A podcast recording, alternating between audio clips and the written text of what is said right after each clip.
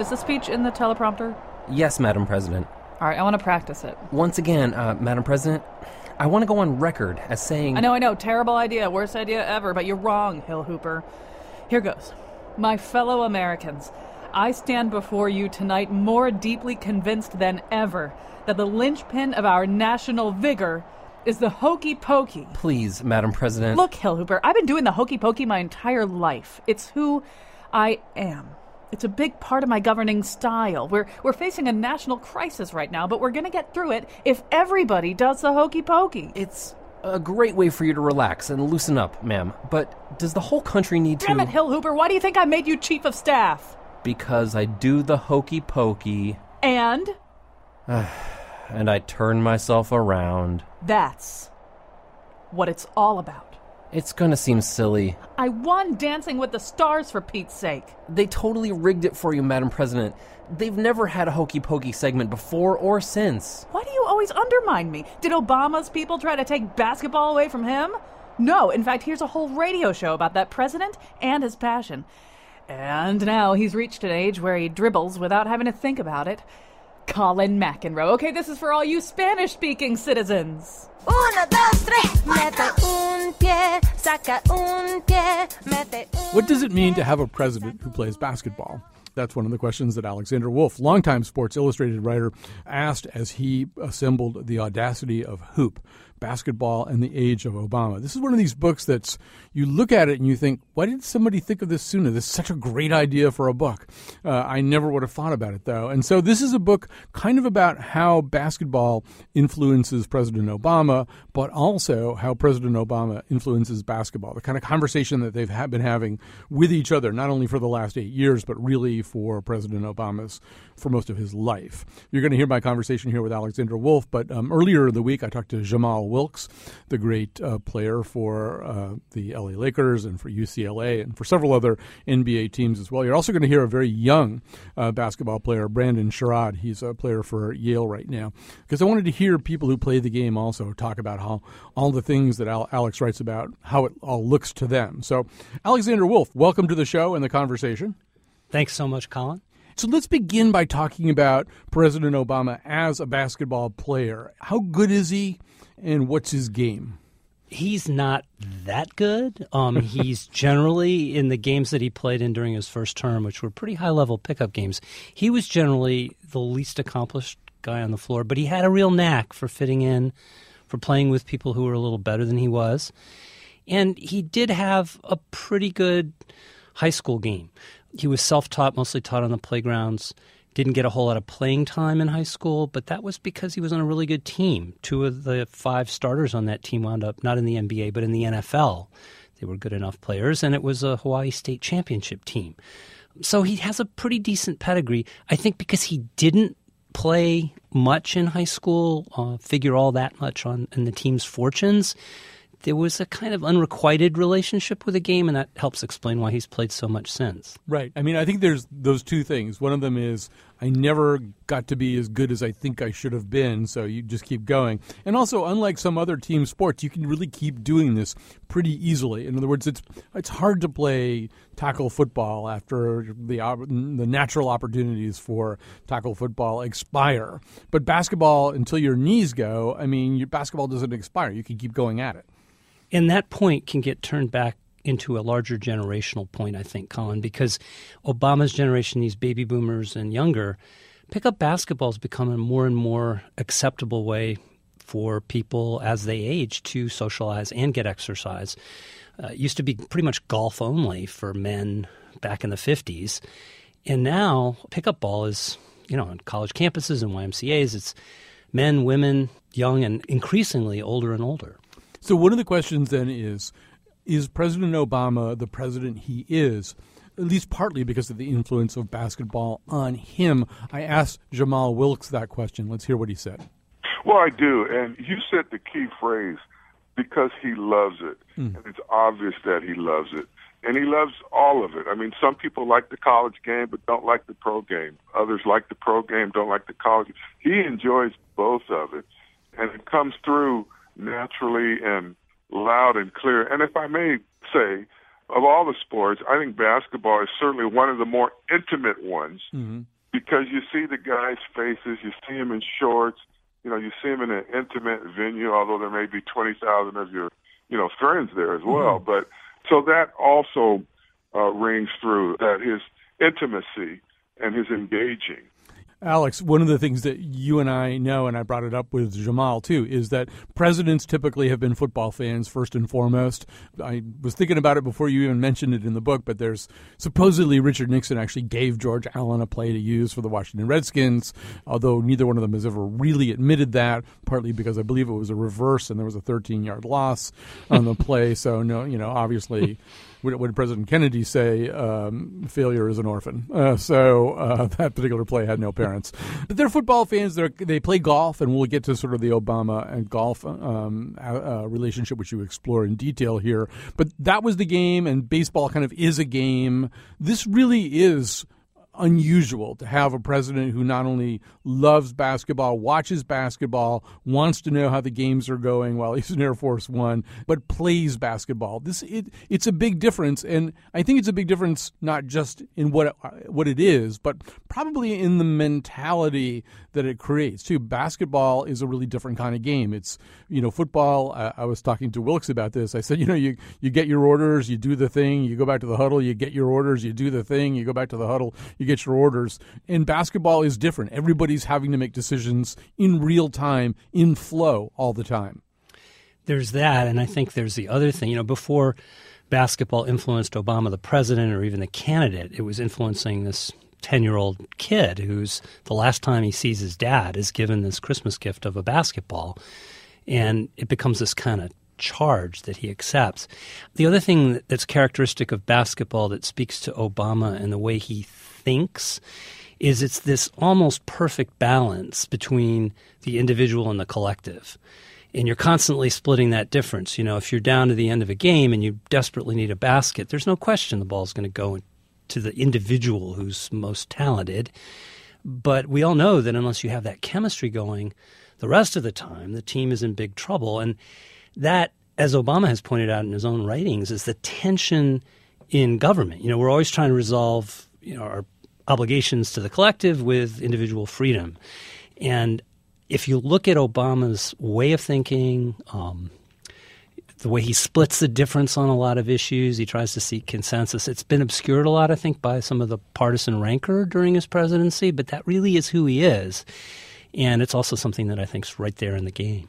So one of the points that you make is that when uh, President Obama, he wasn't president then, when he was courting one Michelle Robinson, uh, that uh, her brother was a, a, standout player for Princeton and somebody who, like a lot of people, believe, I mean, when you play basketball, you if, if you're really good, you play at your practices and you play in your games. But no matter how good you are, you're probably going to spend more time playing pickup games than anything else. And Craig Robinson uh, believed that you, the temperament of a person, the character of a person, is displayed in that context. So I asked Jamal Wilkes about this, and then we'll come back and uh, Alex, you can tell us more about this. Here's what he said.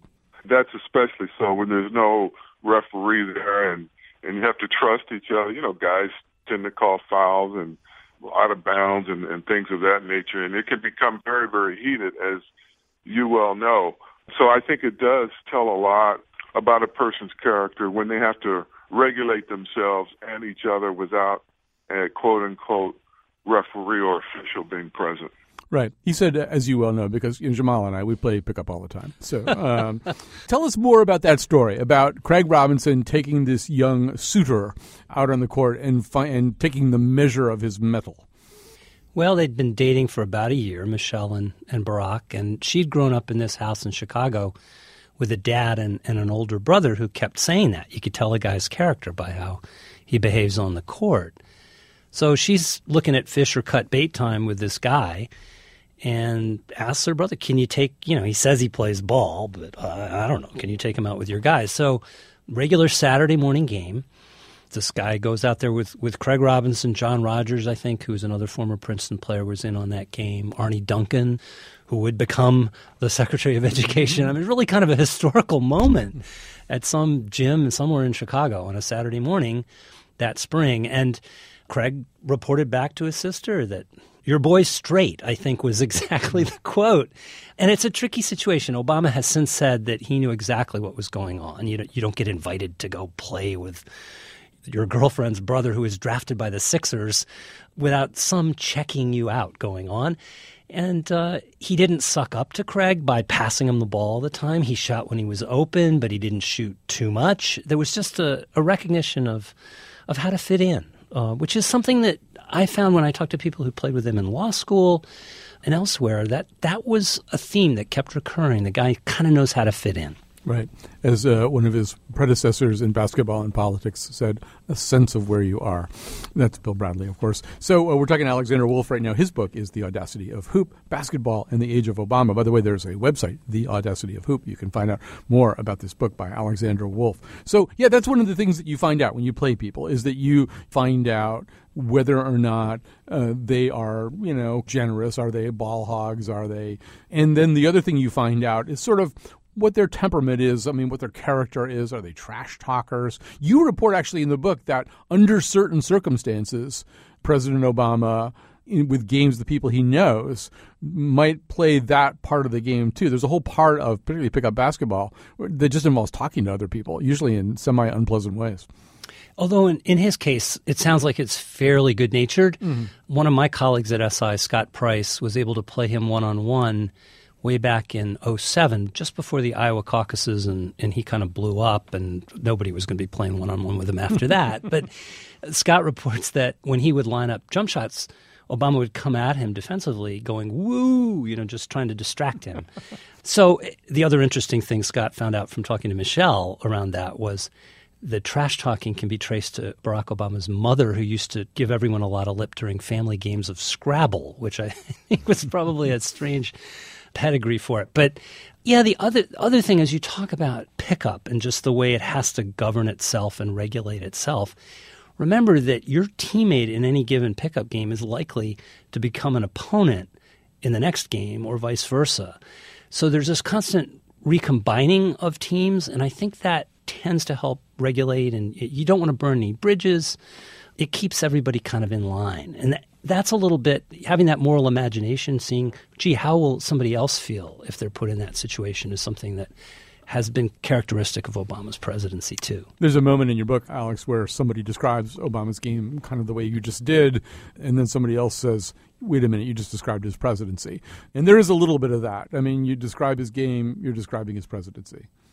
Yeah, and I, I've been criticized a little bit since the book came out for extrapolating a little too grandly from basketball examples to say political examples, but there are there are some very uncanny things. For, for instance, 2014, the Democrats lose the midterms pretty badly. The first cabinet meeting afterward, Obama distributes to everybody in the room a piece of paper that says, "We're about to enter the fourth quarter. Interesting things happen in the fourth quarter." So he's embracing this lingo, uh, this framing of politics in, a, in basketball terms. And even if, as you look at his presidency as if it were four quarters, it does have kind of the ebb and the flow of an NBA game.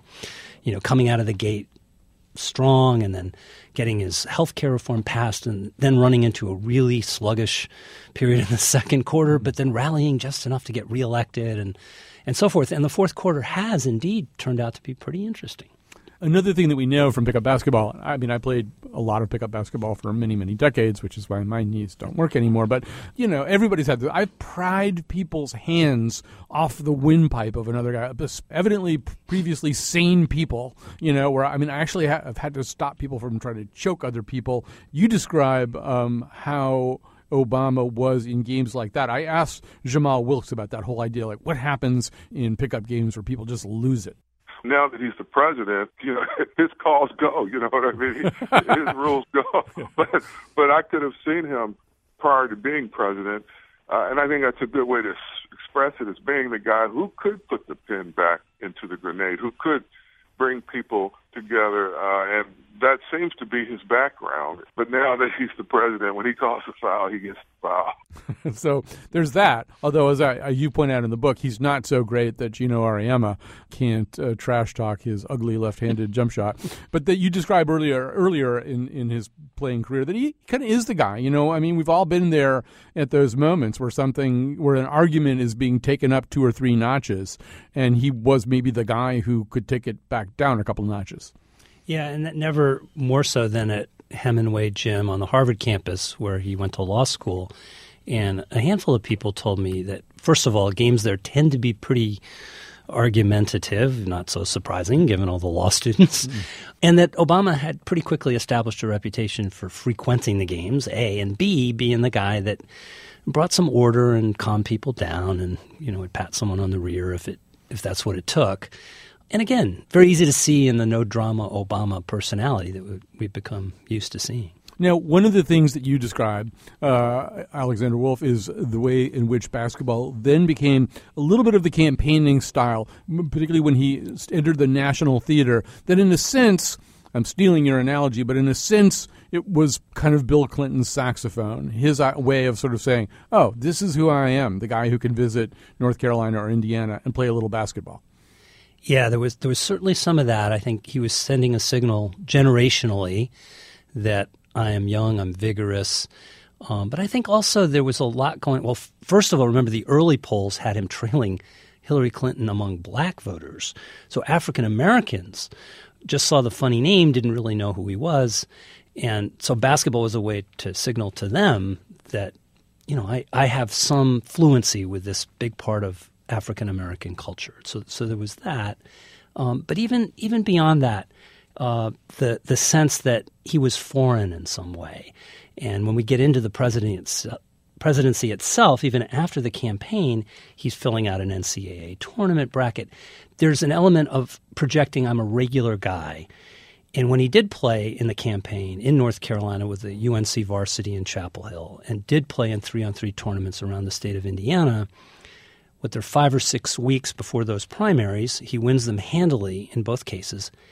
And then they, they turn out, these two basketball states, North Carolina and Indiana, both turn out to be the two reddest states he flips to blue. And I, I just found that to be irresistible. I mean, basketball maybe didn't do it, but the margins were so narrow that basketball, if it had any effect at the margins, had a decisive one. All right, we're talking to Alexander Wolff. Uh, his book is The Audacity of Hoop Basketball and the Age of Obama. Let's grab a quick break here. We'll come back. We're going to talk more about how uh, he uses basketball to govern after this.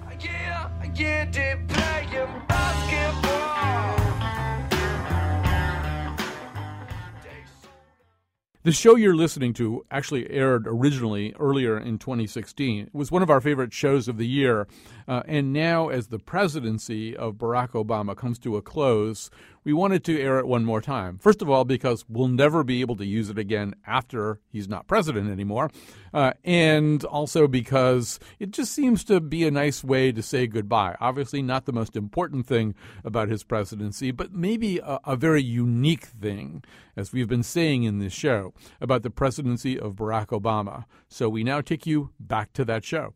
We're talking to Alexander Wolff. His book is The Audacity of Hoop Basketball and the Age of Obama. This is a book about how basketball influenced Barack Obama and also how Barack Obama influences basketball. Before we get back to um, Alex, I asked Jamal Wilkes, uh, the great LA Lakers player, UCLA player, played for the Golden State Warriors too, and I think at least one other NBA team. I asked him about the whole idea of basketball and leadership. That you know he's gone on to be a successful businessman. There's something about playing basketball that makes you good at making split second decisions. How does he think basketball influences leadership? That's so very true. Uh, again, basketball is one of the few games you can go out and shoot hoops by yourself, mm-hmm. uh, and and uh, or with a small group of you know one, two, three people, or a five on five game. There's just so many options and so many levels that you can engage the game of basketball, the sport of basketball, that it it it, it really is a very engaging experience. I know I've used that word already once, but I can't think of a better word. So this is something that we know that President Obama actually does that whole kind of zen cool thing that you can do at times with basketball. You're in a tough situation. You have some things to think about. Uh, Alexander Wolff, you've discovered one of the things that he'll do is go out on this basketball court that he's installed there at the White House uh, and and just shoot or play horse with uh, his aide Reggie Love. Right during the first term, he talked about how when healthcare reform was being debated up on Capitol Hill, he just needed to to get away for 15 or 20 minutes. So he would do that. Now, Reggie Love, who played at Duke, won a championship there. He left after that first term. And simultaneous with that, um, there's a drop off in the amount of basketball that Obama plays. Um, and there's a whole other debate to be had about golf and basketball and how those two sports might might uh, influence the thinking and the mental well being of a president. Um, but yeah, for that first term, uh, he would play the high level pickup games on, say, a Saturday morning, and then occasionally grab that little bit of time on the South Lawn court, formerly the tennis court, which he had retrofitted into a basketball court.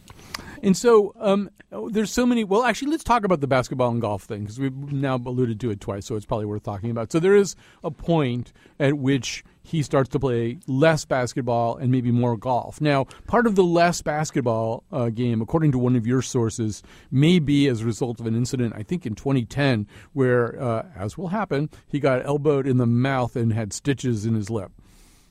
That's that's right. It was the Friday after Thanksgiving in November 2010, and like a lot of Americans, he felt he needed to work some turkey off and joined um, Susan Rice's brother John, who played at Yale, uh, Arne Duncan, Reggie Love, Arthur Jackson, who played at Brown. They're playing their usual high level game at a military gym in Greater D.C., and one of the players in the game, very innocently, elbows him, opens up a cut on his lip that requires 12 stitches to close. And this becomes elbow gate, and there's, you know, people hunting down who the culprit was, and the poor guy had to go into hiding for a while. And uh, but the upshot is that apparently, in part because Michelle Obama had a, a few choice words about it, was that he just isn't playing at that high level as much anymore. He didn't want to do the State of the Union on crutches, and golf always had an appeal to him because he'd grown up in Hawaii. He was outside a lot. It's one of the few times that a president can get outside and get a sense of being alone, even if the Secret Service agents are lurking in the bushes.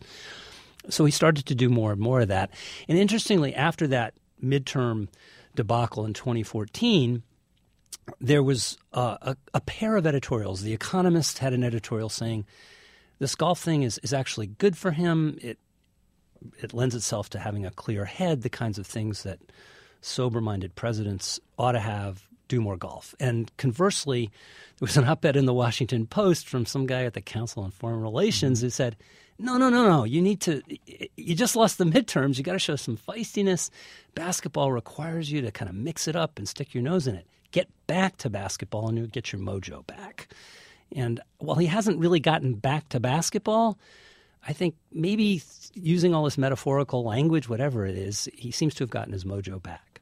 And uh, but let's talk about this. This is a really interesting area. This the point that the second writer, the Council on Foreign Relations guy, is making because there's two two things going on here. One of them is this the argument is this is a place where Obama, who is so good at masking his emotions, so good at controlling himself, that as you point out in Key and Peele, you know, they invented this character Luther, who was this kind of surrogate anger being, you know, who was like the angry version of Obama. And and so there's this notion that the basketball court is a place where you know we know it's not just a joke that there is an there's a Luther in there somewhere. There's a guy who gets madder than than President Obama ever lets us see, and and that there's something good about the fact that his Luther can come out there. Yeah, on on the basketball court, or or just there is a zen place when you're playing in a in a pickup game with your buddies, and he played with people for the most part he he knew and you're just in the moment. And I think that is a kind of escape that we all need at, at some point. Whereas golf, gee, if you've played golf, you know how frustrating it can be, and you people who play golf talk about it even more than they play.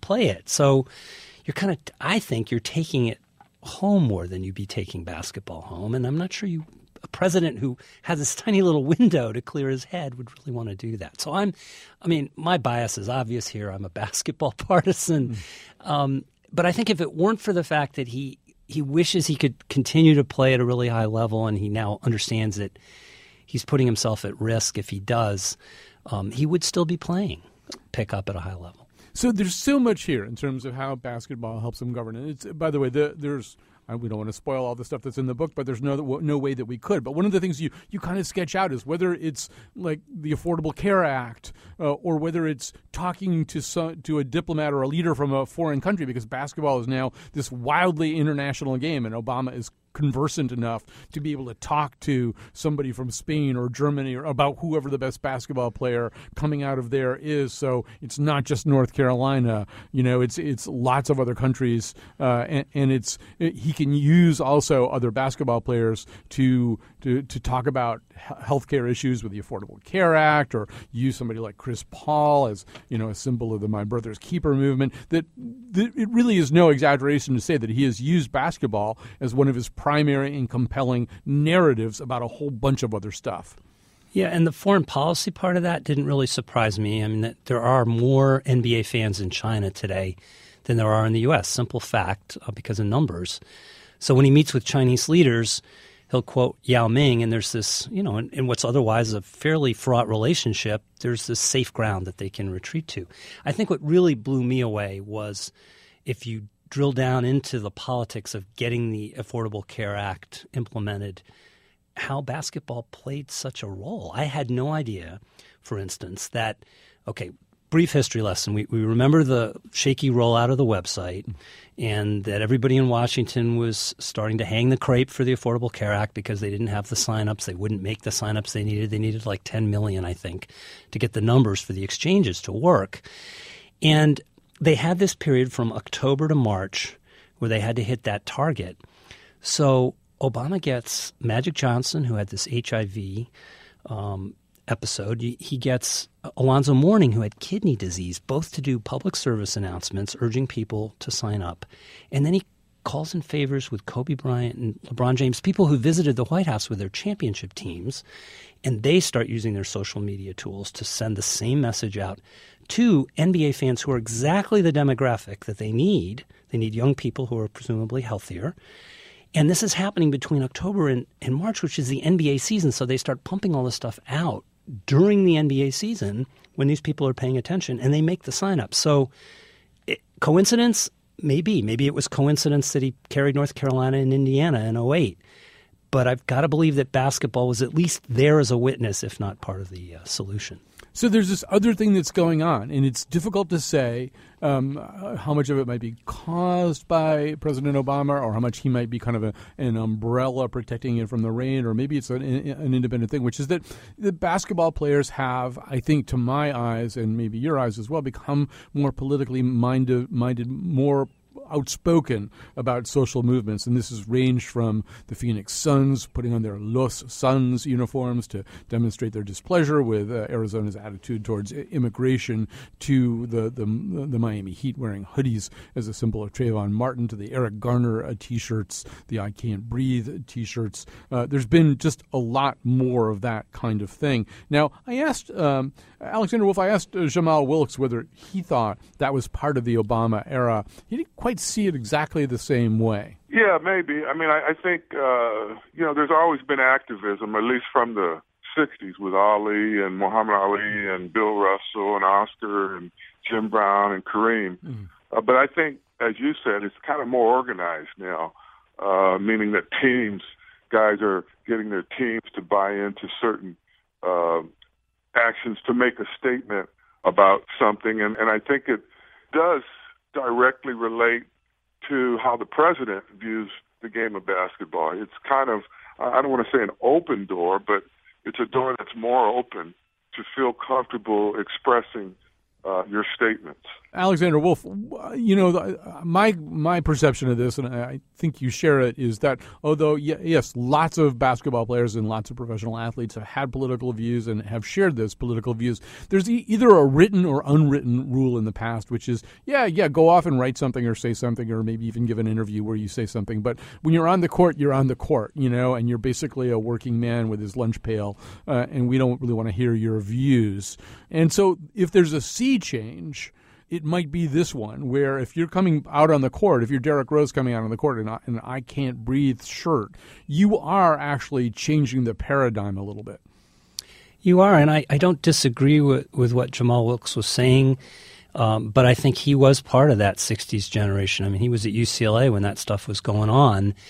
And there's no denying that when you look at the 90s and the early 2000s, when Jerry Maguire was a big hit movie and the catchphrase "Show me the money" um, was was all the rage, and Michael Jordan was studiously avoiding any political stand because he didn't want to leave a, a penny on the table. Republicans buy sneakers sne- Republicans buy sneakers too. Wasn't that his quote?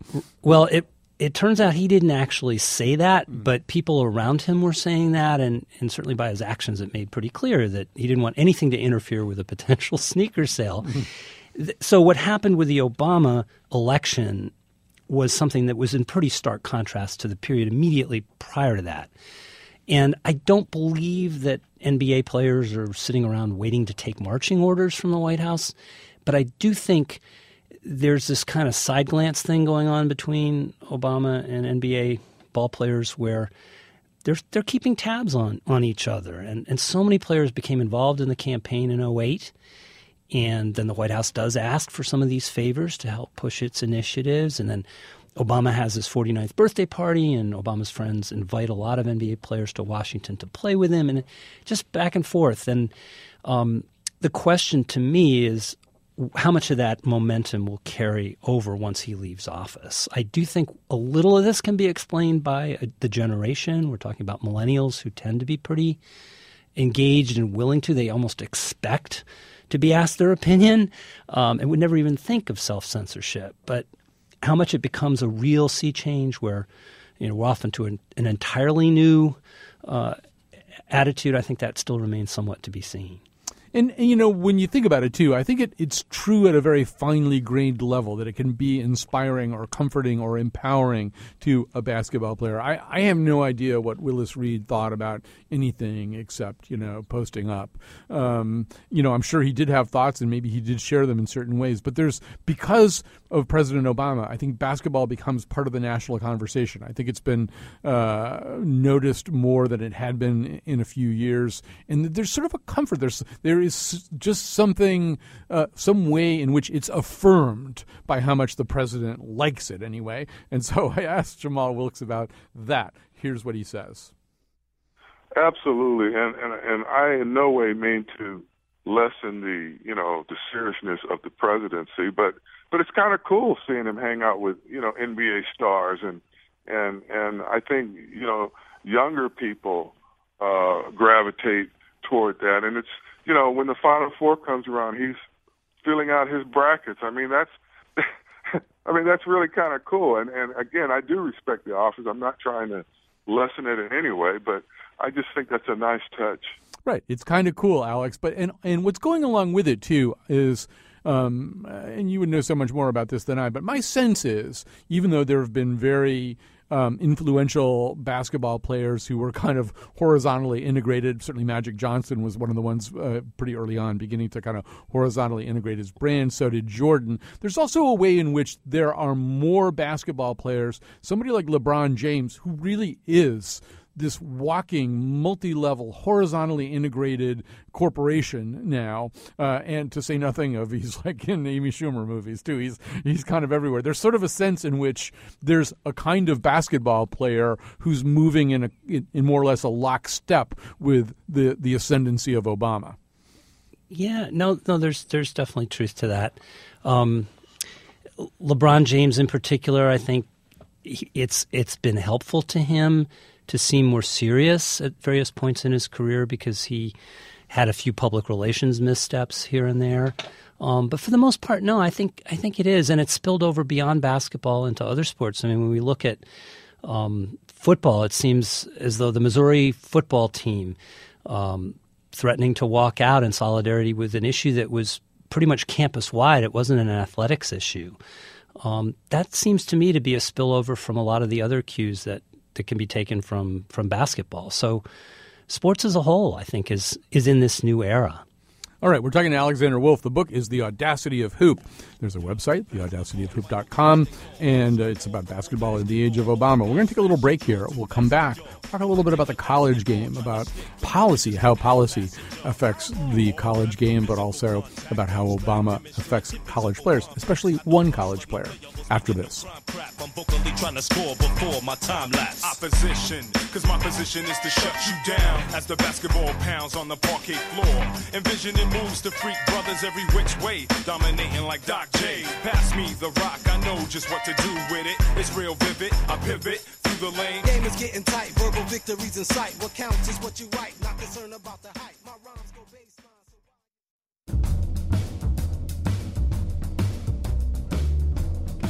The only time that the president got carried away was when he made Allen Iverson Secretary of Agriculture. Today's show was produced by Jonathan McPants, Betsy Kaplan, and me, Chion Wolf. Our interns were Stephanie Reef and Ross Levin.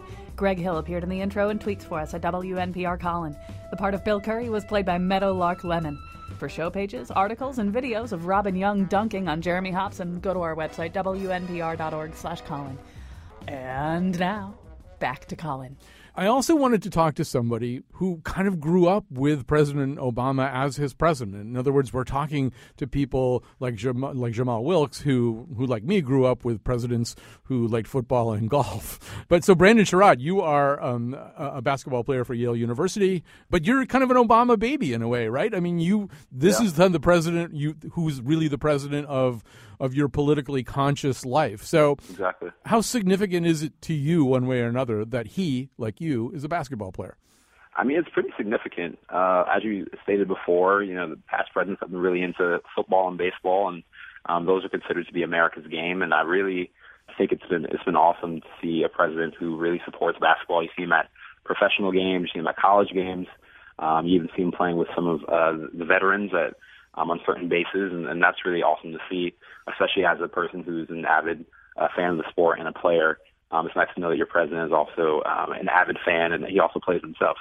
And there's also that sense of how you integrate basketball into a purposeful life. So, and the reason I'm bringing this up with you is, of course, you also made this rather celebrated decision last year to spend a year singing with the Whiffenpoofs, the oldest uh, college singing group in the country, this storied, storied group. And so that meant leaving Yale basketball for a year. And I'm thinking, you know, I mean, President Obama is this guy who he's the leader of the free world, but he's got a basketball court on the lawn of the White House. Uh, and so it, there's sort of a sense that, you know, you, you sort of balance things out. I, I don't know whether you thought about him at all when you were thinking, well, okay, maybe I can make all of these things work ultimately in conjunction or in sequence with each other. Sure. I mean, I, I feel like every extracurricular activity or any activity period has its place in your life, especially if you're passionate about it. Um, and it's nice to see that. I mean, for me personally, being passionate about music and also basketball, it was nice to have a year to dedicate to one thing. Um, and I know that in the future, both of those uh, uh, skills and talents will be a part of my life in some uh, form or, or fashion. Um, it's nice to see the president also, uh, you know, still being able to um, to get to his passion whenever he can find free time. You know, it's, it's pretty difficult being the president of the United States, but it is it is nice to see that you can balance those two worlds and making sure the professional side obviously comes first. Um, he's making great decisions for our country, but um, also being able to, to to show his his other passions um, and have those on full display for the country to see and also for um, you know younger kids to see as well. So I think it's a, it's a great example. you know this book by Alexander Wolff kind of makes the case that that you almost can't unwind President Obama from basketball and that his political re- career has a lot to do with basketball even to the extent that in 2008 t- the two biggest red states that he flipped blue were Indiana and North Carolina which are huge wow. basketball states and where he really went in there and kind of campaigned as a guy who speaks basketball talks basketball. And so first of all I'm thinking I'm wondering you know okay you have a singing career you have a basketball career. Does politics uh, loom at all anywhere in your mind? Certainly. I, I mean, I have uh, long-term aspirations to, to run for mayor of my city in Bridgeport, Connecticut, um, and maybe doing some public service work before that to get my feet wet. And that's, I mean, I, I understand that Uh, basketball has definitely afforded me the opportunity to meet a myriad of different people uh, from all over the world, and, music has also done the same thing. But it's been really special to to kind of have that that terminology and that dialogue. Um, it's very it's a very relatable sport. It's a um, it's a sport that everyone can play. It doesn't take a lot of equipment, um, and everyone can can definitely get around that. And so, uh, looking into the future, I, hopefully I can have some similar success that President Obama has had as far as um, incorporating that terminology and that dialogue with his political ambitions, um, and hopefully I can win some votes that, that way too, playing one on one. So we'll see. We'll see what happens. Oh, you are baby Obama. I didn't realize this. All right, this goes further than than I thought. So, you know, one of the, the other things that we've seen, and I know I talked to Jamal Wilkes about this, and I mean, he's he said, well, I mean, basketball players of his era, it's not as though they weren't political or socially conscious, and that's absolutely true. But on the other hand, you really have seen uh, NBA players taking the Trayvon Martin case uh, mm-hmm. public. You've seen uh, this. You would have been younger, a little younger when this happened, but uh, the Phoenix Suns were these Los Suns uniforms to essentially protest Arizona, Arizona's attitudes towards mm-hmm. towards immigration. You've seen Jason Collins come out as a as a gay player, and then there have been right. more demonstrations. The "I Can't Breathe" shirts that that Derrick Rose and other players have worn. It does seem as though basketball and politics are marching a little bit more hand in hand these days. Sure. I don't know. You want to comment on that? Uh, I think one thing to, to note is that the game is dominated by players who are minorities. I mean, President Obama being the first black president, there's no mistake that um, a lot of these issues are taking place with police brutality and also uh, with people actually speaking out on the issues of civil civil rights. Even though we've we think we we would like to think that we've gotten past that uh, from our time in the 60s and also in the 70s and 80s, but I think that that with those two things being in mind and having the re- the relation of similar race, I think that is uh, something that's important. So that's something that should be noted. And I also feel that as you know, social media has taken over as well. People have become more informed, and that's really uh, been great to see. It's, it's been great to see uh, basketball players and professional athletes actually speaking up for issues that in prior years or in prior times before the influence of social media and the mass uh, distribution of, of news, they probably wouldn't have been that uh, supportive or, or that open um, so it's nice to see a league, the league really embrace that, and it's nice to see people actually getting involved in politics. It's, it's very important. Well, Brandon Sherrod, as a, a, Yale basketball player and as a the future mayor of Bridgeport, do you think you could take the president, uh, beat him off the dribble? Oh, I think I think I could hold my own. He's getting a little old. Uh, you know, also this time in, in office is uh, you can see that he's aged a little bit. So I think I like my chances, uh, but I'm sure it'll be a, a fun game mm. as long as I can stay on his left hand. It's pretty tough to guard that way. So uh, I think I'll be all right though. Right. Everybody knows about that left hand. All right. Exactly. Brandon, uh, thanks so much. All right. Take care. Alexander Wolff, in answer to the question, is, will other young athletes try to follow in the footsteps uh, of President Obama? The answer, apparently, as Marv Albert would say, is yes. at least one, and an impressive one at that. I mean, in, in, listening to Brandon talk, all I could think of was this White House initiative, My Brother's Keeper, uh, that Obama hatched as president and has made clear signals that he's going to carry over to his post presidency. And so listeners know, My Brother's Keeper is this effort to reach out to young urban men of color to try to get them aware of some of the pitfalls and issues looming out there. And it's occurred to me that so many of those men that Obama is trying to reach, I'm sure basketball is a huge part of their childhood. And, you know, in many ways, in the president's own life, it was almost a misspent youth in a pool hall kind of thing, basketball was. And he had these little forks in the road where he had to make the right decision and rededicate himself to something other than basketball. So I think he'll be able to talk with real credibility to young men, um, as he does now, as he will in the future, and say, hey, look, I faced this this weird relationship with this game that tugged on my heartstrings. But hey, look what I did. I became the president of the United States, and here I am coaching my daughter Sasha's youth league team and filling out a bracket and playing horse with my aide and and you know the game can be your companion and you can you can do great things with it. And, and what a powerful message coming from him.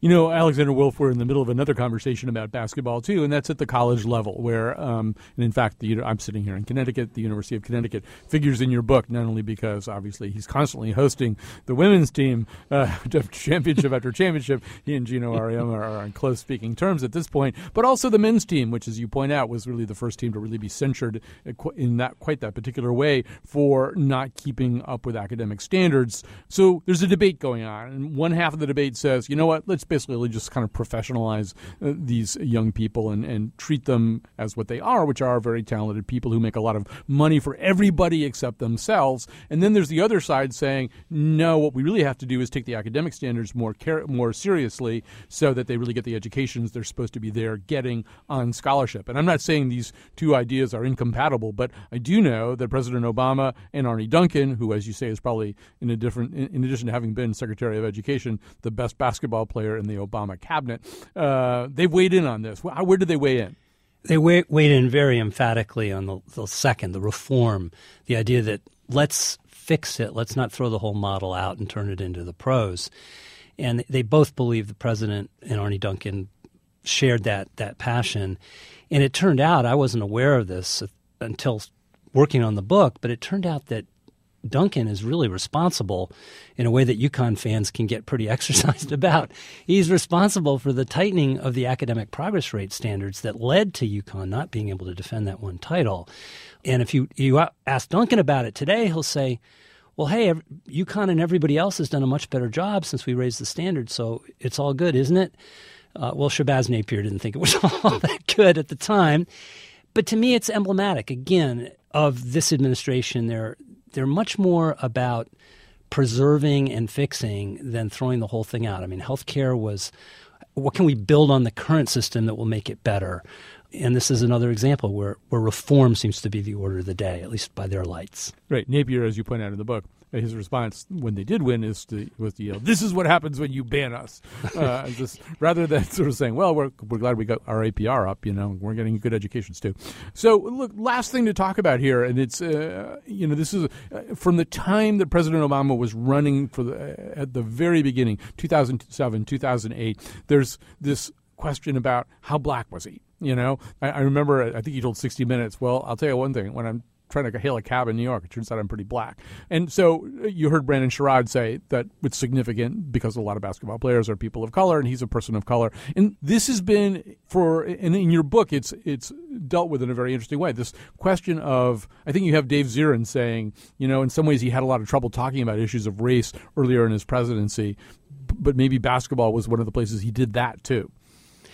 Yeah, no, there's there's no question, and and the Obama advisors, David Axelrod, his political advisor, was very very cautious about rolling basketball out because he wanted to make sure that, say, in New Hampshire, people there at least knew him as a senator and and as a policy guy before some stereotypical part of him, which was genuine but still fit into a stereotype before that got rolled out. But it seemed to work, and I think it worked because it was authentic. And how rare it really is that we get to see who politicians really are. And this guy clearly loved the game. The other thing I think um, he's very aware of is the same way that he laughs at and he understands Key and Peele and their Luther the Anger Translator skit is early in his first term, the White House Correspondents' Dinner was hosted by Wanda Sykes, the comedian. And she had a great line, which was First black president playing basketball. That's one step forward, two steps back. And Obama's up there on the dais cracking up. So I think he's very aware of how there is that little stereotypical element about being into basketball, but he's also aware of who he is and that this game now isn't really an African American thing. It's a it's almost the Obama coalition. Every little segment of it is into it. The Heat and the Spurs are dominating the NBA and they have these huge Hispanic fan bases. And now the Warriors with gays and Asian Americans, whom they market to. So you have all of these people, not just African Americans, embracing the game, and, and Obama meeting them, whether it's the brackets or coaching Sasha or name checking Yao Ming in a meeting with the Chinese. I think this is a, that's a beautiful place to end. Alexander Wolff, the book is The Audacity of Hoop. I should say that it is lavishly uh, illustrated with uh, really fascinating photographs uh, of the president uh, and the sort of basketball world around him. So uh, it's a, a lot of fun to read, a lot of fun to talk to you. Alexander Wolff, thank you for joining us today. It's been a pleasure. Thanks so much, Colin, for having me. All right, and we'll be back tomorrow with a brand new show.